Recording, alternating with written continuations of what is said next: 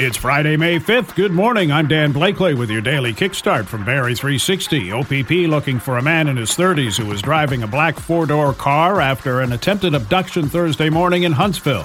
Police say a 12 year old girl was walking to school when a man tried to force her into a car near Earls Road and Muskoka Road 3 North around 8:15. She was able to get away and call police, who would also like to talk with a female jogger who was seen in the area at the time and may have witnessed what happened, and others who may have dashcam video of the area at the time.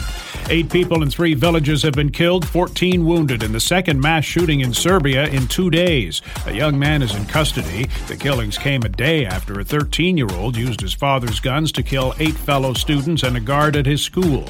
Prime Minister Trudeau has blasted Conservative leader Pierre Poilievre as angry and unserious, told delegates to the Liberal Policy Convention in Ottawa that Canadians chose hope over fear and anger in 2015 and they will be faced with the same choice in the next election, told the convention convention, Poilievre's populism, slogans, and buzzwords are not serious solutions to the serious challenges we're facing.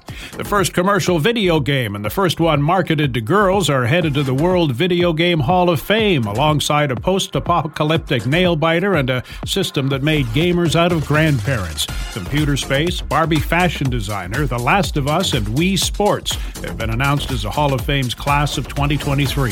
Good start for the Leafs last night. Had a 2 1 lead to start the second period, but within two minutes they were down 3 to 2, and a stingy Sergei Bobrovsky in the Florida net put the Leafs down two games to none heading into Game 3 Sunday in Florida. Dallas evened its set with Seattle with a 4 2 victory. Devils hope to do the same tonight in Game 2 with the Hurricanes. Jays glad to be leaving Boston. Lost 11 5 last night. The Red Sox with a four game sweep. The Jays open a weekend set tonight in Pittsburgh.